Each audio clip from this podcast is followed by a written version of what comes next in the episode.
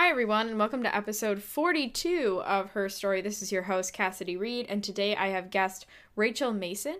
Rachel is a UK multi award winning singer, songwriter, vocal coach, public speaker, TV music judge, best selling author, mentor, philanthropist, and musical director. Whew, that was a lot to say in a resume. In this episode, Rachel and I discuss her songwriting career, mental health awareness, postpartum depression, and how it has inspired her music, how Prince Harry considers her to be an inspiration. What? I know, right? And her new EP, Get Over It, which is about mental health awareness as well. So please make sure you check out this episode, like and share with your friends. Please make sure to also check out our website. The link to our website is in all of our social media bios. So if you're not following us yet, please make sure you do. And if you are interested in being a guest on the show, please email me your bio to musicherstorypod at gmail.com. We would love to have you on the show for you to share your story. So I will see you next Monday.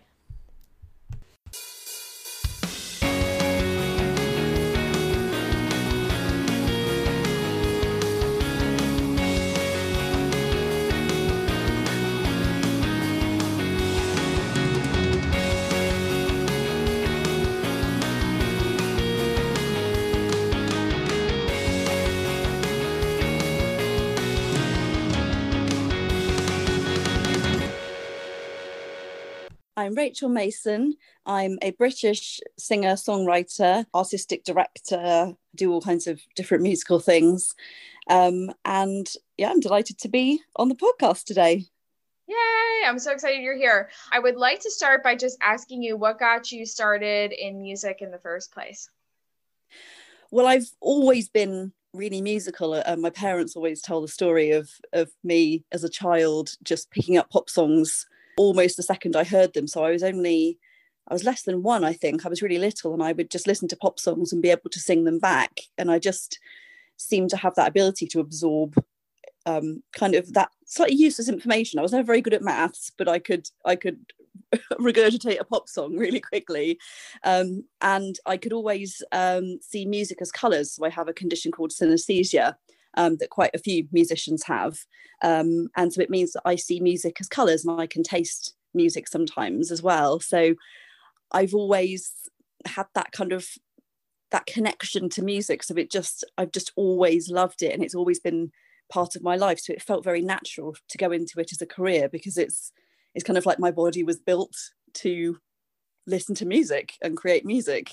That's awesome. And yeah, I'm always jealous of people that have synesthesia because I feel like it would be so cool to be able to visualize sound. I think that's awesome.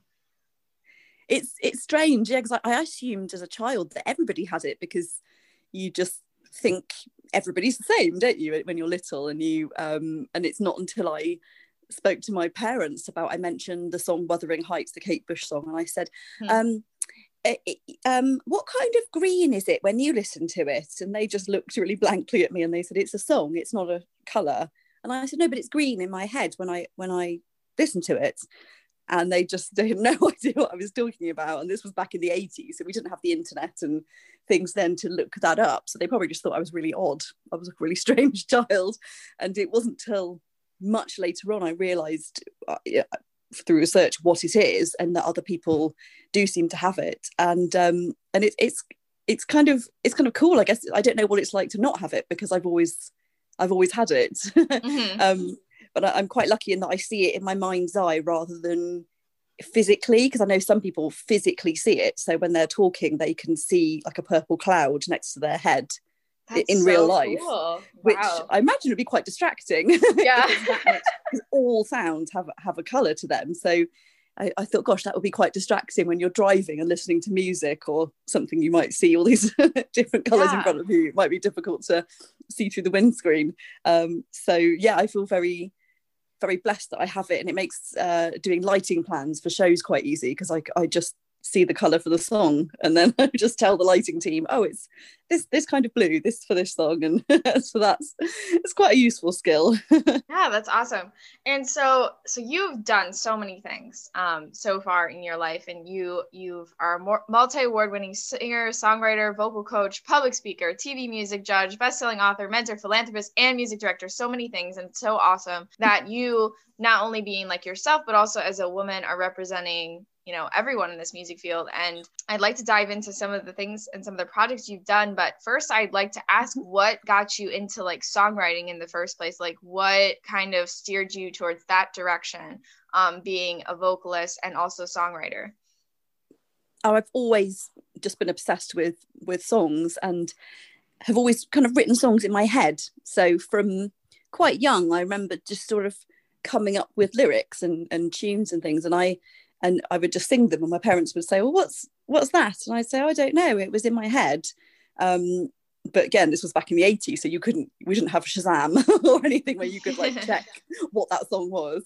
And so yeah, I've just always made up songs. I think find different things inspire me, and I just just come out with with lyrics and melodies, which is interesting because my three year old daughter does exactly the same.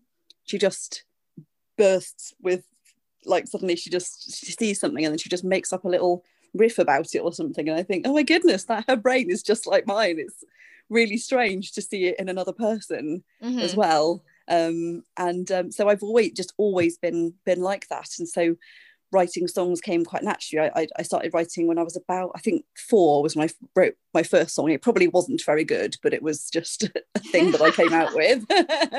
I was no mozart i can tell you that. Um, yeah and and I just carried on writing and my parents always encouraged it. I have I have wonderful parents who who really love music as well and they used to play me lots of different music and say what do you imagine what do you imagine when you hear this?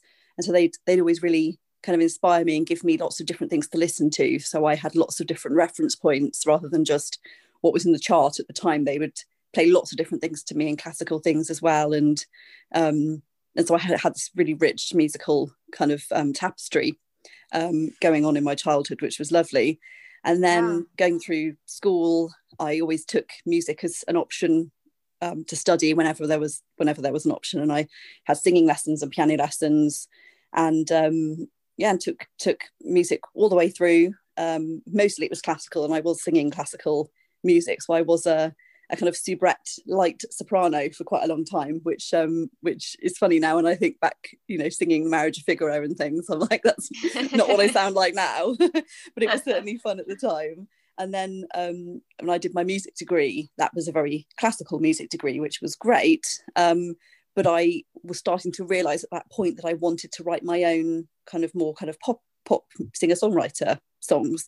Yeah. So I would spend all evening in the well, all night in the studio, a local studio to, to the university, um, and then I get up the next morning and go to my uh, 8 a.m. Beethoven lecture with sunglasses on, trying to concentrate, and and it was this bizarre kind of um, dual life I was I was living, um, yeah. but I was starting to kind of realize what I wanted to do, and and certainly the music degree was still fantastic because you learn so much about um, the principles of music and and different influences. We studied jazz and early music and all kinds of different things, and, and were, that were fascinating.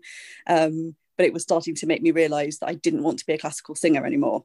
Mm-hmm. So it was it was kind of shaping me in in both ways actually what I did want and what I didn't want. So it was it was a it was a challenging time, but really, yeah, really important um, to lead me to, to kind of where I am now.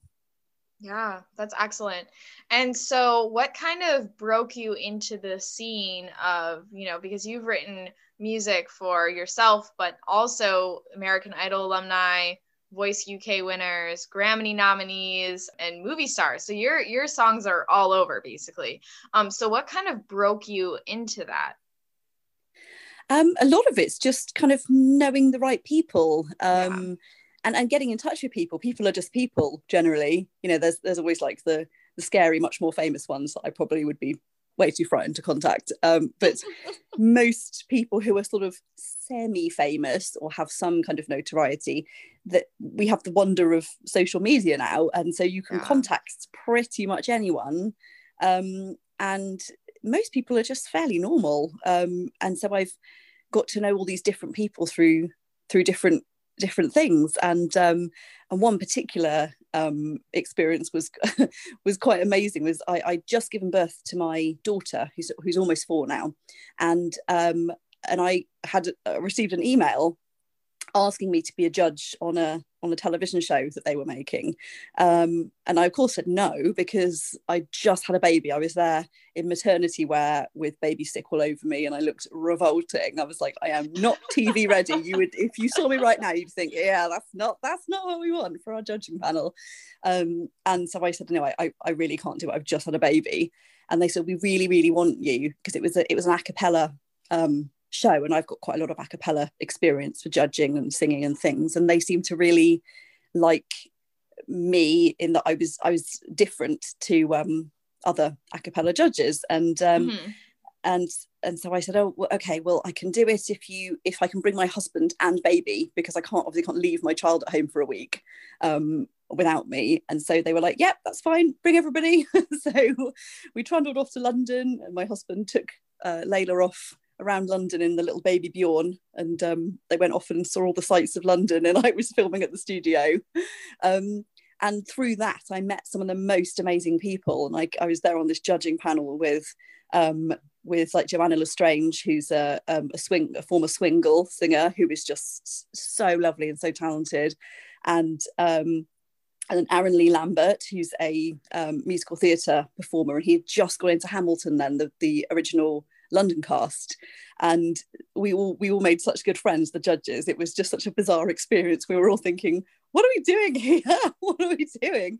And it was a lovely show. And we met I met the Vamps there and Midge Ure and lots of the Gregory Porter, lots of people who were on the show, and it was just um, a kind of really incredible kind of landmark experience for me because then I seemed to get this kind of rubber stamp of like you're good enough to have been on this TV show, so therefore you must be good enough to work with me, kind of thing. Whereas mm-hmm. I was mm-hmm. clearly still the same person. Um, but um, yeah, that was an amazing experience. So I've worked with almost all the judges since then, done lots of different projects with them. And um, Aaron is, is still in Hamilton. At, well, obviously the shows aren't on at the moment, but he's still in the, the principal cast of Hamilton. And he and I wrote a song together um, inspired by Black Lives Matter. And so he sings lead vocal on that. And then two other cast members from Hamilton sing the backing vocals. And wow. it was just this bizarre experience of having so them crazy. on a song that I'd co-written. It was just like that. I, I thought oh, that this is just mad that I'm, I'm this that a song I have written has these people singing on it. And since then, we've made friends kind of over the internet and stuff. And I'm writing with my co-writer Nina. I'm writing songs for Sharon Rose, who's also in Jingle Jangle, the Netflix film, um, and and Waylon Jacobs, who's a major musical theatre star. And it's I just can't believe I get to write for these incredible voices. It's it just feels it feels yeah like it's strange that this is my life. yeah, that's so amazing and. I, would like to touch on some of your other work as well, um, because mm-hmm. you have done a lot of work with mentoring young artists from disadvantaged backgrounds.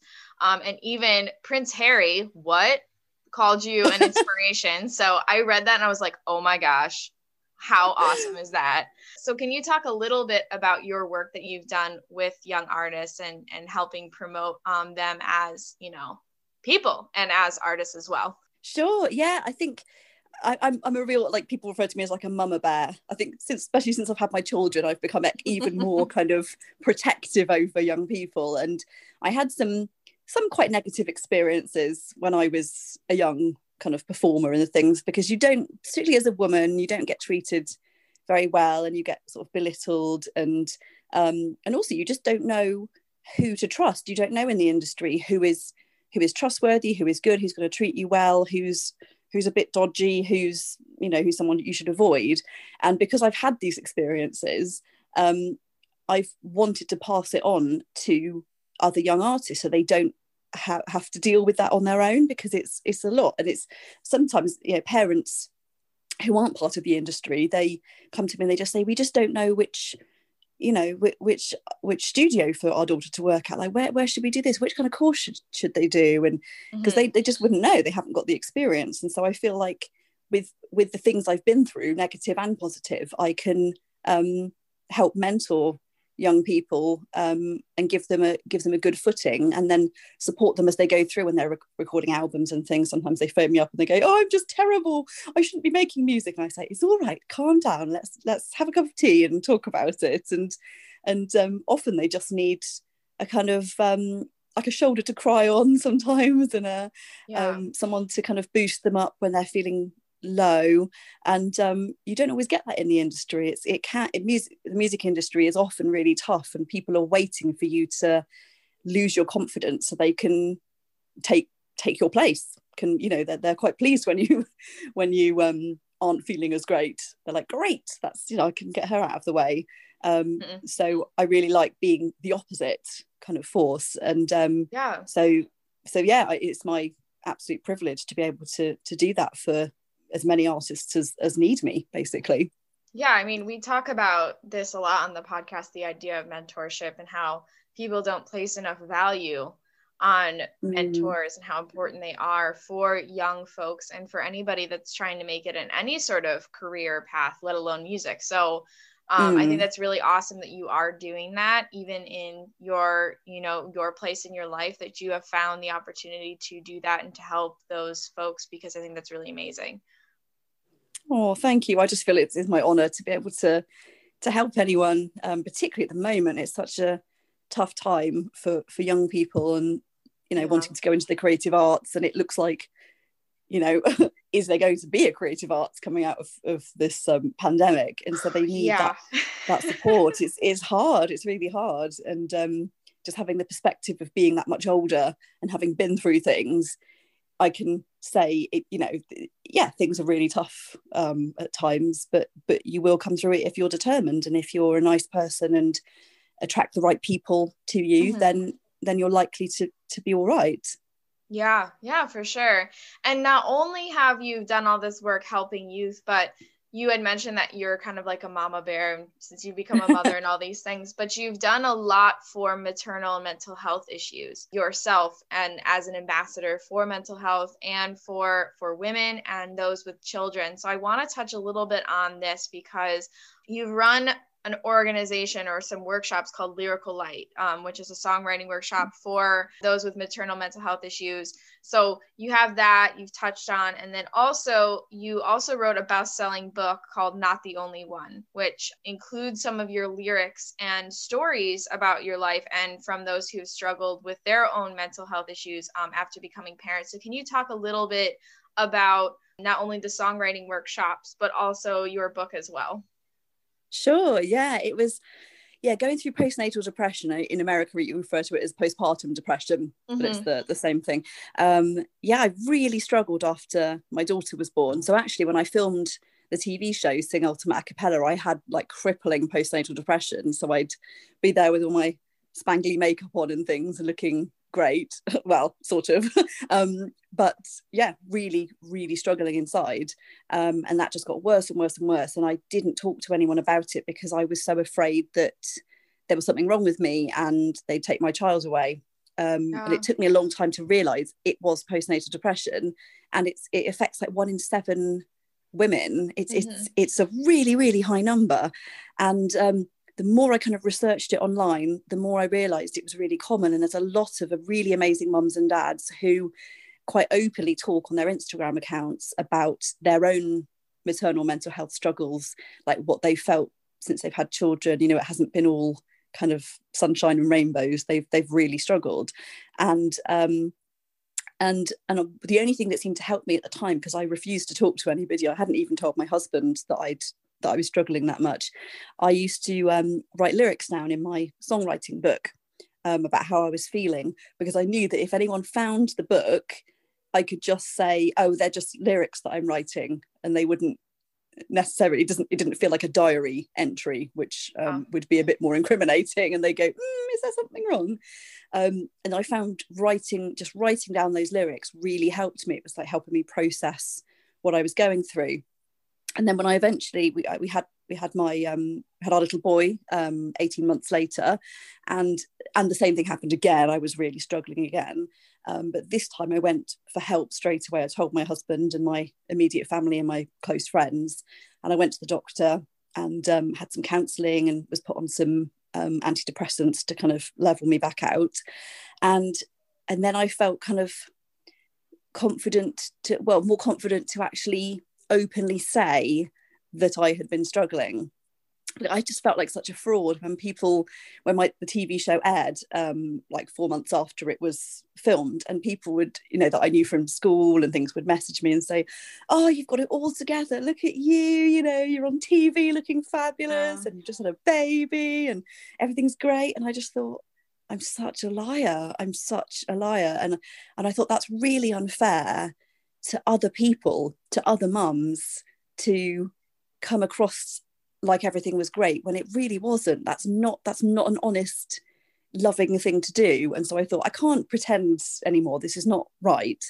So i just i wrote a post on on my instagram and, and facebook um, just basically explaining that i'd had postnatal depression and that i was coming through it and things. But um, yeah i just wanted to be open about it rather than pretend everything was okay mm-hmm. um, because anyone who was going through that I wouldn't want them to think, oh, well, you know, what's what's my problem when Rachel's doing so much more and, and seems to have it all together because it's just it's that was not the case at all.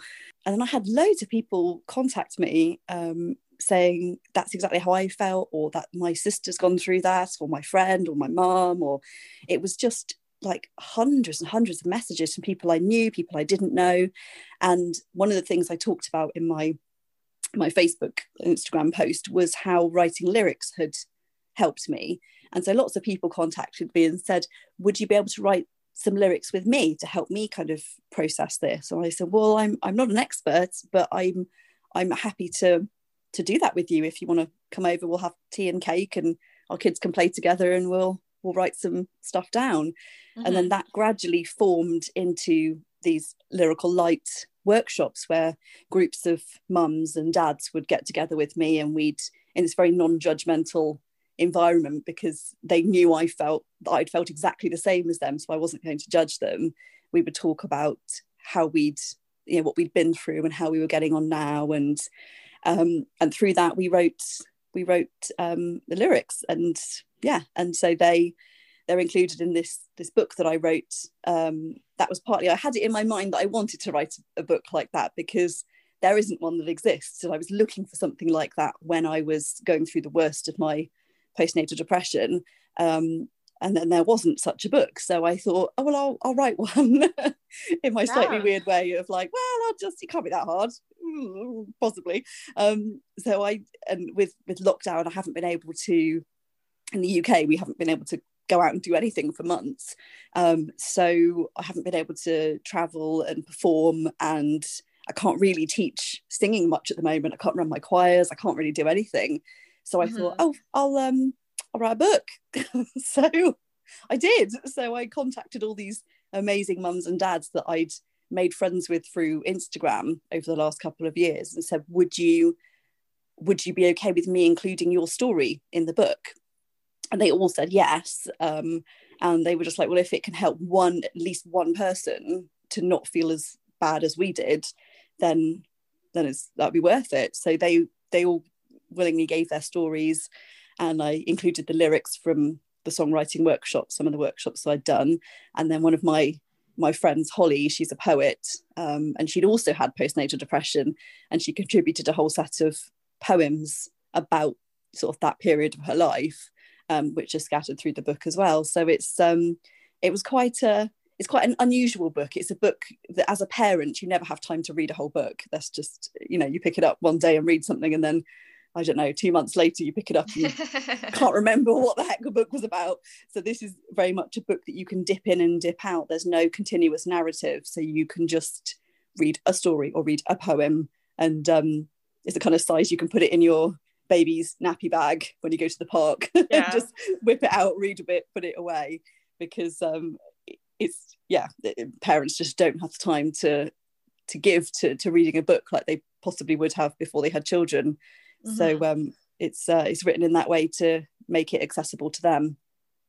That's excellent, and I I do agree. You you brought up a, a point about how people aren't really postnatal depression or postpartum depression or whatever you choose to call it is kind of taboo um, mm. in the sense that no one really talks about it and it's not historically has been considered like a serious issue um, and a lot mm. of women mm. have covered it up or have made excuses thinking that they're a bad mom for having depression after having you know a child that's supposed to be this you know the greatest thing ever and this gift of yeah. life and all these things and then they feel so depressed and so empty and like I, even just having conversations with my own mother like she's like yeah i think i may have had it but and then she like moves on because yes. even until recent years it hasn't been something that women have been comfortable talking about mm. and so i think it's really great that you are providing those resources and those ways for women or whoever any parent to kind of come to terms with it and to also heal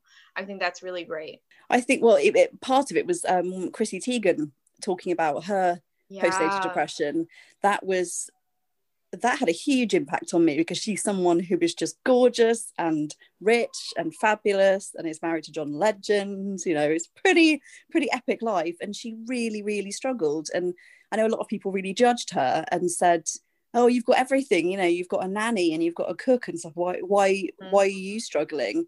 And it's it's not about that. It's it's it's a, it's a chemical imbalance that can be caused by you know exacerbated by tiredness and like struggling to um, to breastfeed and all these different things. And you're in this kind of soup of emotions after the baby's born. And and and it it just it, it doesn't discriminate um, postnatal yeah. depression. It's like no matter from what what background um, any ethnicity any any either gender it just doesn't discriminate. It's like if you're going to get it, you're going to get it. And um, so Chrissy Teigen opening up about that really made me realize, okay, it's you know it's it's okay to talk about it, and it made me like her even more because she's always quite open about talking about things. Yeah, and, she is. Um, she's and she's a she's a really good example of, of that. And then lots of other people have talked about it since then. Brooke Shields has spoken about it and things, mm-hmm. and it's um you kind of go, oh, okay, it is actually more common. It's it it feels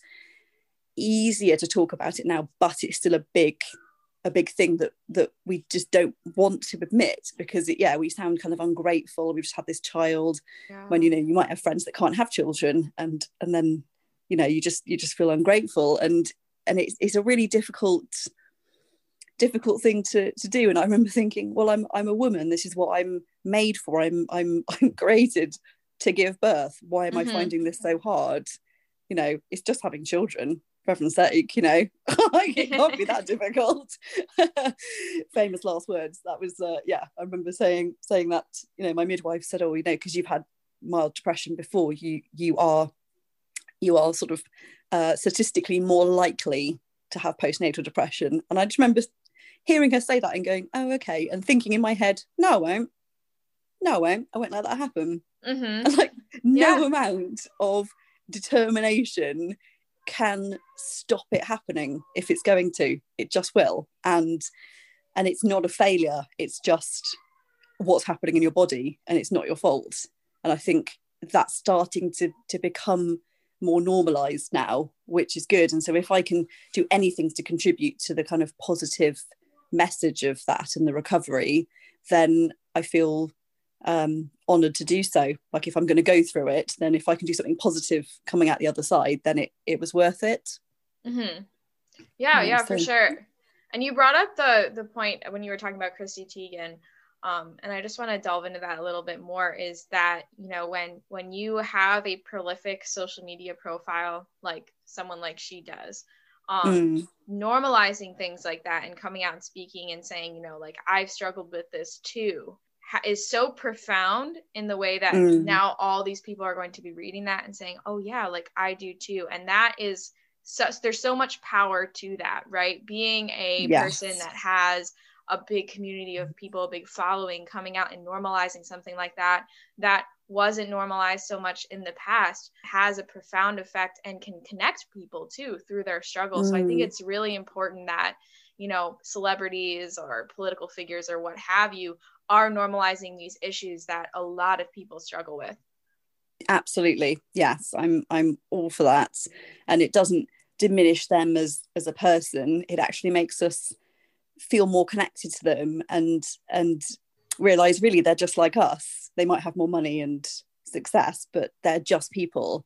And and it's okay to not be okay. And mm-hmm. um going for help is is the most important thing. And yeah I, I, think i'm sure that you know if if chrissy teigen speaking out about it helped me i'm sure it helped a lot of other people too. Yeah and I want to kind of spin and take a different direction.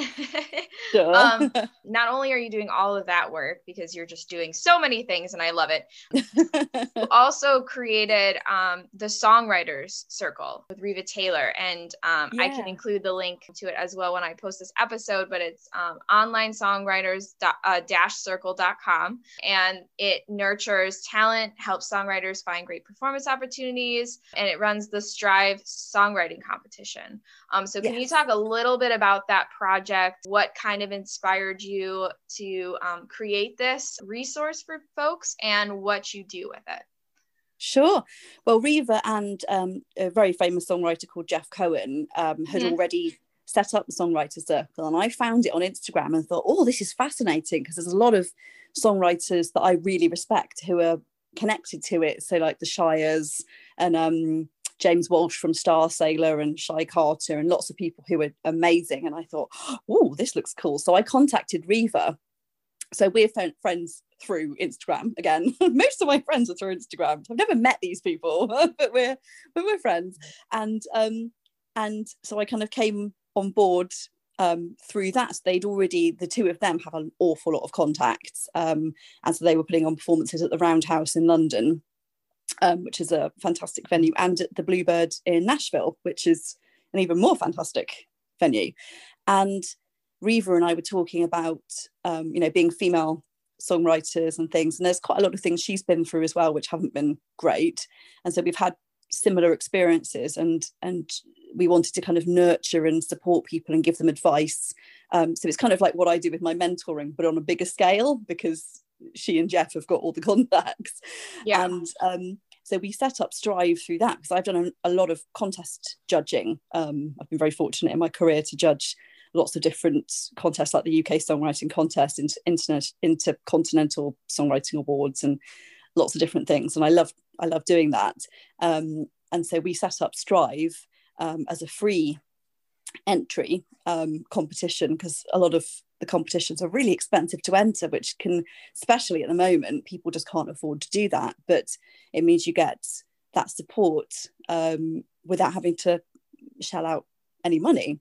So we've had entries pouring in from all over the world, um, which has been lovely. And it's a way for us to kind of give back to the songwriting community and um, for a lot of competitions you win money which is which is great. Or you might win a guitar or something. But what we wanted to give is um, advice. So we've got um, the judge so jeff cohen who's this major songwriter and then um, the vice president of um, ASCAP is um, simon um, greenaway and then me with the judges. And so the winner gets mentoring and advice from an industry professional which is something that you just don't normally get. You can't you can't get that and you can't you know to pay for it would be really expensive. But you know knowing how to get your songs in front of the right people and um, getting advice about um, co-writing and um, licensing your songs and and sync and all these different things that are that are so important nowadays that a lot of songwriters don't necessarily have the knowledge about a lot of i'm i'm very much a technophobe and i've had to get used to technology. Um, i just like writing songs and i've had to get used to everything else because you have to nowadays. That's music is pretty much all online. And um, so we wanted to be able to support the songwriting community in a way that they often aren't supported. So that's where where we were coming from with that that's awesome. And yeah, I think that that's great that you're supporting that community. I'm I'm not a songwriter myself, but when I think about songwriting, it's again, I'm going to use this word taboo. I think it's the word of the day is taboo. Yeah. um, but it's a little like taboo to me like how people get themselves you know to a point where they can make money songwriting or um, mm. you know um, make their way in the industry it kind of like i feel like for a lot of people it just kind of happens and they know the right people and they you know and that sort of thing mm. and so i mm. feel like it's great that you have this community and you're creating this organization that is providing that support so people have the resources to be successful songwriters because yeah i feel like it's a little kind of up in the air like there's no like structured way of you do this then you do this and then you get a job. You know what i mean? Yes. Yeah. It's it is difficult and it's really off-putting for young writers because they're like mm-hmm. what's the point? You know i can be sitting here writing songs in my bedroom and the only people who will ever hear it is my mum and dad.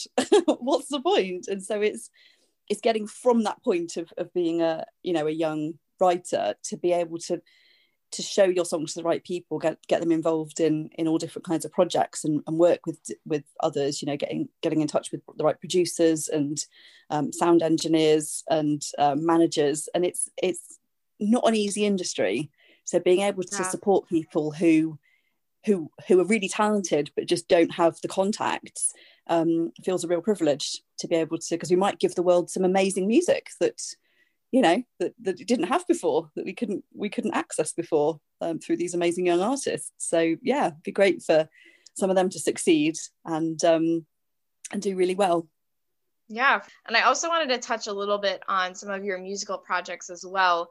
Um, you had mentioned the song that you wrote called Make a Start that you um, had performed with members of the cast of Hamilton yeah. for Black Lives Matter organization. So, can you talk a little bit more in depth about that project and the purpose of raising money um, for charities that support Black youth? Sure. Um, so, it was mainly well, we all know racism as, as a huge issue, and it's not something that's gone away. It's not something that's just just turned up now. It's it's just always been there. It's a huge issue.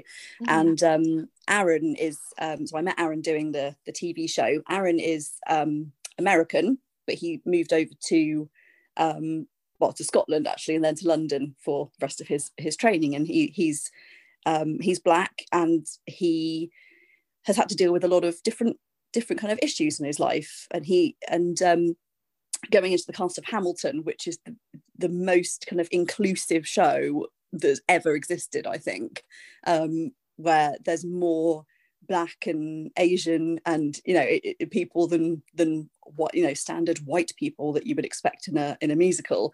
And so the cast are just incredible. And um, aaron and i have have talked quite a lot about um, you know different different issues in in the music industry and different things you have to overcome. And um, he's an amazing performer. I've seen him in in lots of other shows and he's just just amazing. And then of course the george floyd murder happened and that it's hard not to be impacted and that uh, impacted you know emotionally from from seeing that. Um, i think that was something that echoed all around the world. And even people who thought well i'm not racist that's you know, you know, still looked at themselves and thought, this isn't right. We can't let this go on anymore. And it really impacted me. I felt, and it was, you know, time in, in you know, the, the pandemic was happening. You felt disconnected from your friends and family. And then for that to happen was just so awful. And I live uh, just outside Bristol, which is a city that kind of just after that kind of was famous all around the world for p- pulling down the um, Edward Colston statue. The uh, you probably heard about that on the news and things. There was uh, he was yeah. a um, somebody who made an awful lot of money from slavery, and mm-hmm. so Bristol has a huge history of slavery. So a lot of the wealth of Bristol is kind of basically built on the backs of slaves, which is awful. And it's something I've always really hated. And the fact that our concert hall here is called Colston Hall, and a lot of the buildings, a lot of the streets are called Colston, Colston, Colston, and there's the Colston School. There's his name is just everywhere, yeah. and that always really bothered me because I was like, why are we giving this much power to someone who did some really terrible things? That this is someone who his money came from slavery this is not right. This is not particularly in this day and age. And we have um, our our mayor of Bristol is black, and our um, Lord Lieutenant of Bristol is black, and for them to have to see that that this huge Edward Colston statue walk past that every day to their jobs was really offensive to them, which is, you know, I, I totally see why. And so when the statue got pulled down and thrown in in the river in Bristol, I was I was cheering. I was delighted about that because because the, the different um, sort of um, groups in Bristol, people in charge, have had the option of tearing it down for a long time and have always said no. Yeah. And and that, then it was like the will of the people, and they whipped it down in the river, which is where a lot of slaves drowned. That he, you know, and, and, and it was his fault. So it was it was kind of poetic justice. So that's where he ended up. Um, and Aaron and I spoke quite a lot about that at the time because I thought I just don't, I, I can't do nothing anymore. Just not being racist isn't enough anymore. That actually, if you're not doing something positive, you're basically part of the problem. Mm-hmm. And that was a big thing to realize. But I thought I have to I have to do something. I can't just not do anything anymore. And so Aaron and I um, talked about this quite a lot. And we over Zoom we wrote we wrote this song, which because we don't have answers. Nobody has answers on this. Otherwise, racism wouldn't exist anymore. We'd have solved the problem years ago. Um, and so we wrote this song basically about not really knowing what to do, but knowing we have to do something. So that's why we called it Make a Start.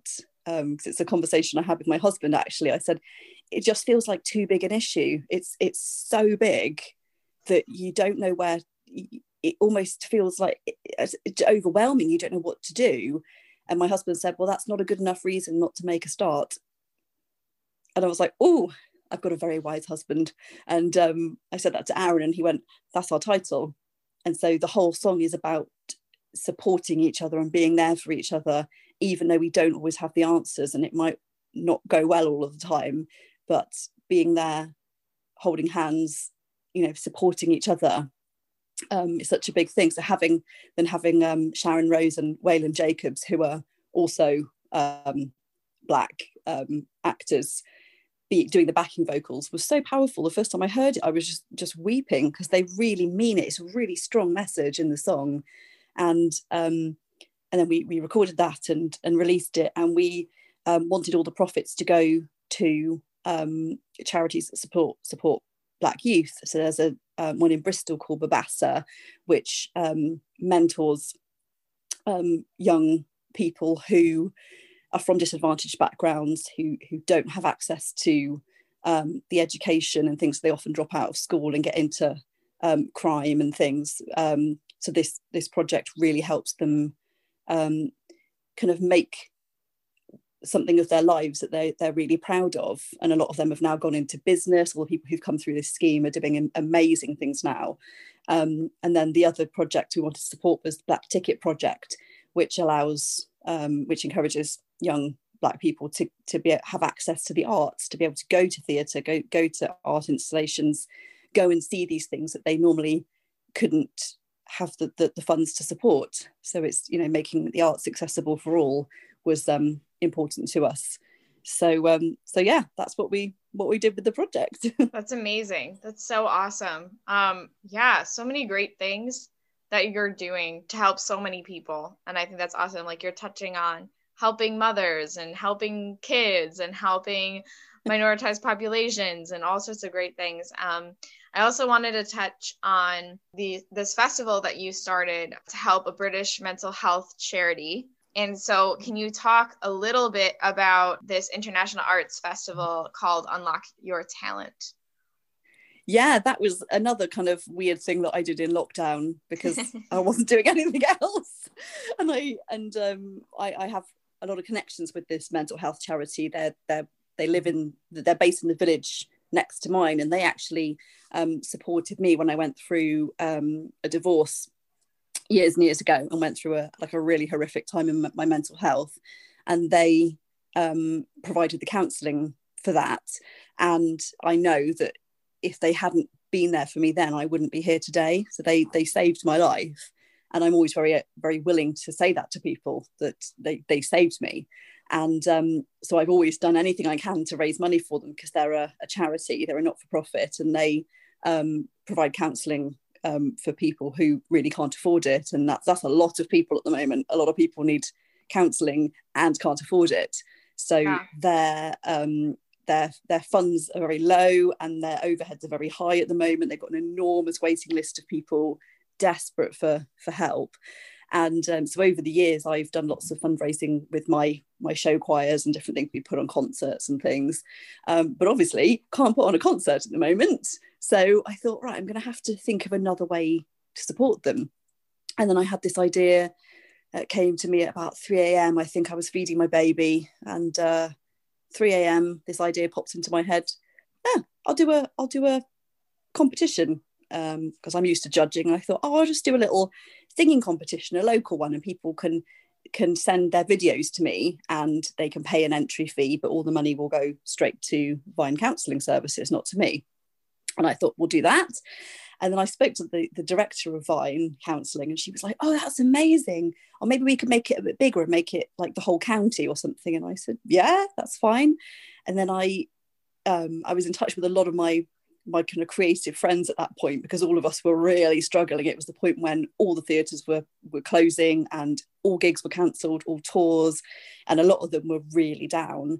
And so I was in touch with a lot of them at that point. So I spoke to one of my friends um, who is in she's one of the professionals in um, Strictly Come Dancing, and you've got Dancing with the Stars over in the States. That's what we we have Strictly Come Dancing over here. And she said, Well, if you do a dance category, I'll judge the dance category. And she's like a major star. And I was like, Really? Okay, cool. So I thought, right, we'll add a dance category. And then we, um, and then Amy Bebbington came on board and we did a choirs category. And we had um, some of the members of the Swingles um, judging the songwriting and singing ones. And um, David Webb from British National uh, English National Opera was was judging, and then we had Deke Sharon from the Pitch Perfect movies come on board, and then um, Aaron um, from my friend from Hamilton, and then one of my friends from Wicked, my friends from Hairspray, like all these people just came on board, and I said, well, I I can't pay you because the whole project is for charity, so no one's making any money, including me, and they all said it's fine, it's fine, and so many of them said how much they'd struggled with their mental health at this point, but also in the past, and were very willing to give their time to help raise money for for mental health. And um, and a lot of them did these lovely videos talking about their mental health experiences as well, which was so moving because these people you see them and you think they must have it all together. They're just amazing, and then they're there talking about having like crippling anxiety and you know struggling with all different kinds of things and um, it was really empowering for a lot of people to you know go for help because they realized that no matter who you are you can you can struggle. Um, and so we ended up having like thousands of entries from we, we, we kind of extended it to the, across the country because people further further away were saying oh can we enter? And and i was like oh okay. And so we thought right we'll make it the whole of the uk and then one of my friends in Ireland said, "Oh, my daughter really wants to enter the dance category, but because they're in Ireland, they couldn't they couldn't enter." Aww. And I was like, "Oh," and she's she's this really talented ballerina, and I was like, "Oh no," and I said, "I think we're going to have to make it international."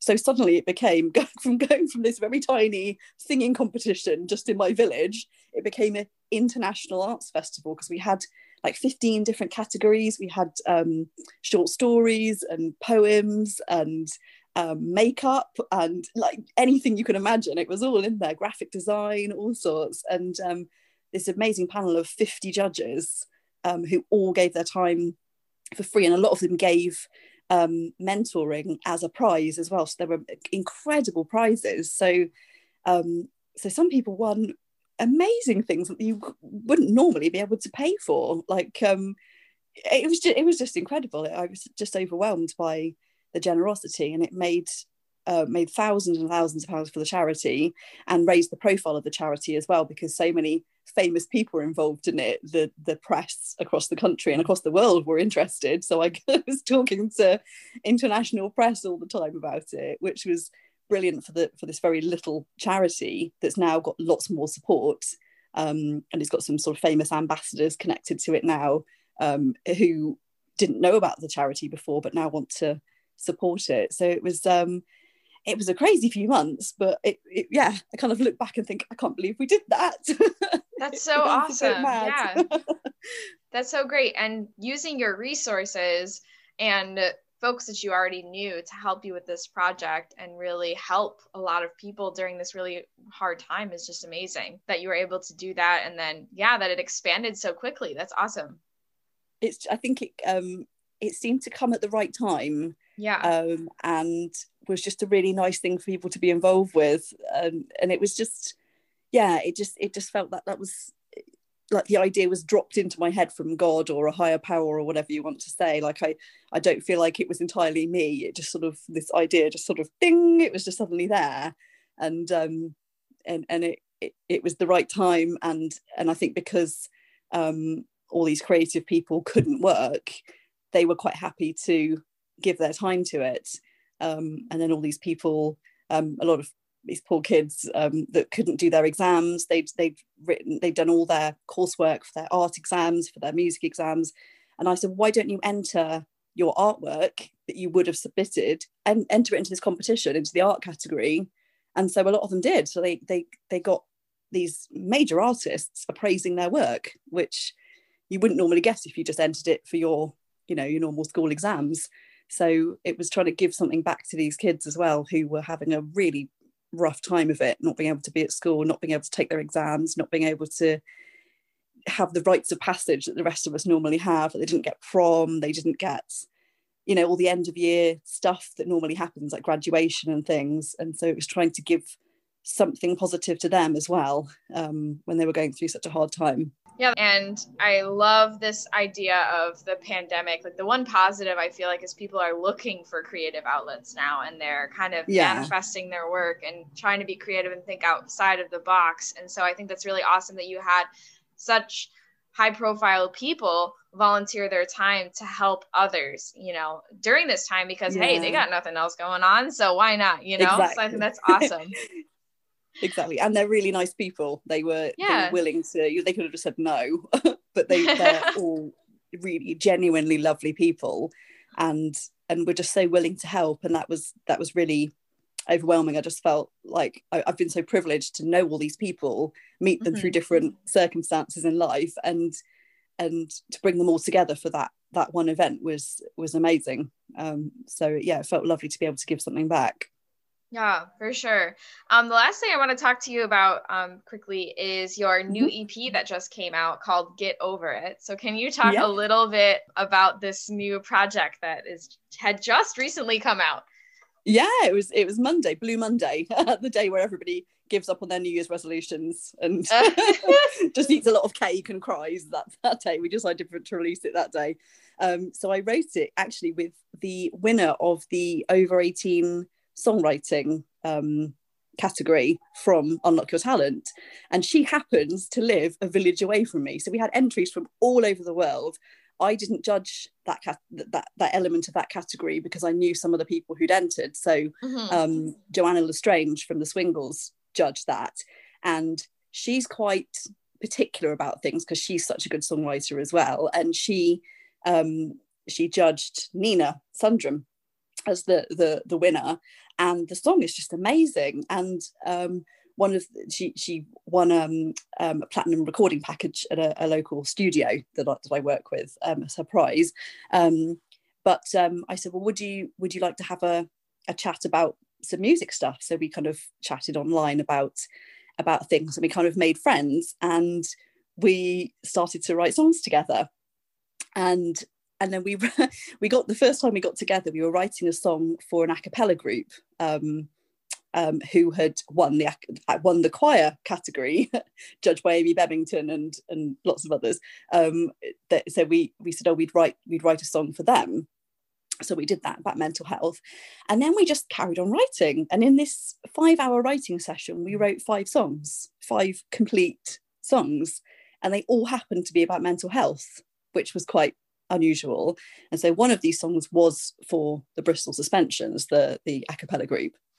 And then the other four kind of went together really well. And I said, Do you want to release this as an EP? And she was like, Yeah, sure. And so over the next few months, we gradually recorded it, did a lot of distance recording. So she'd have to record stuff at her house, and I do vocals here, and then send it off to the studio. So yeah, lots of lots of distance work.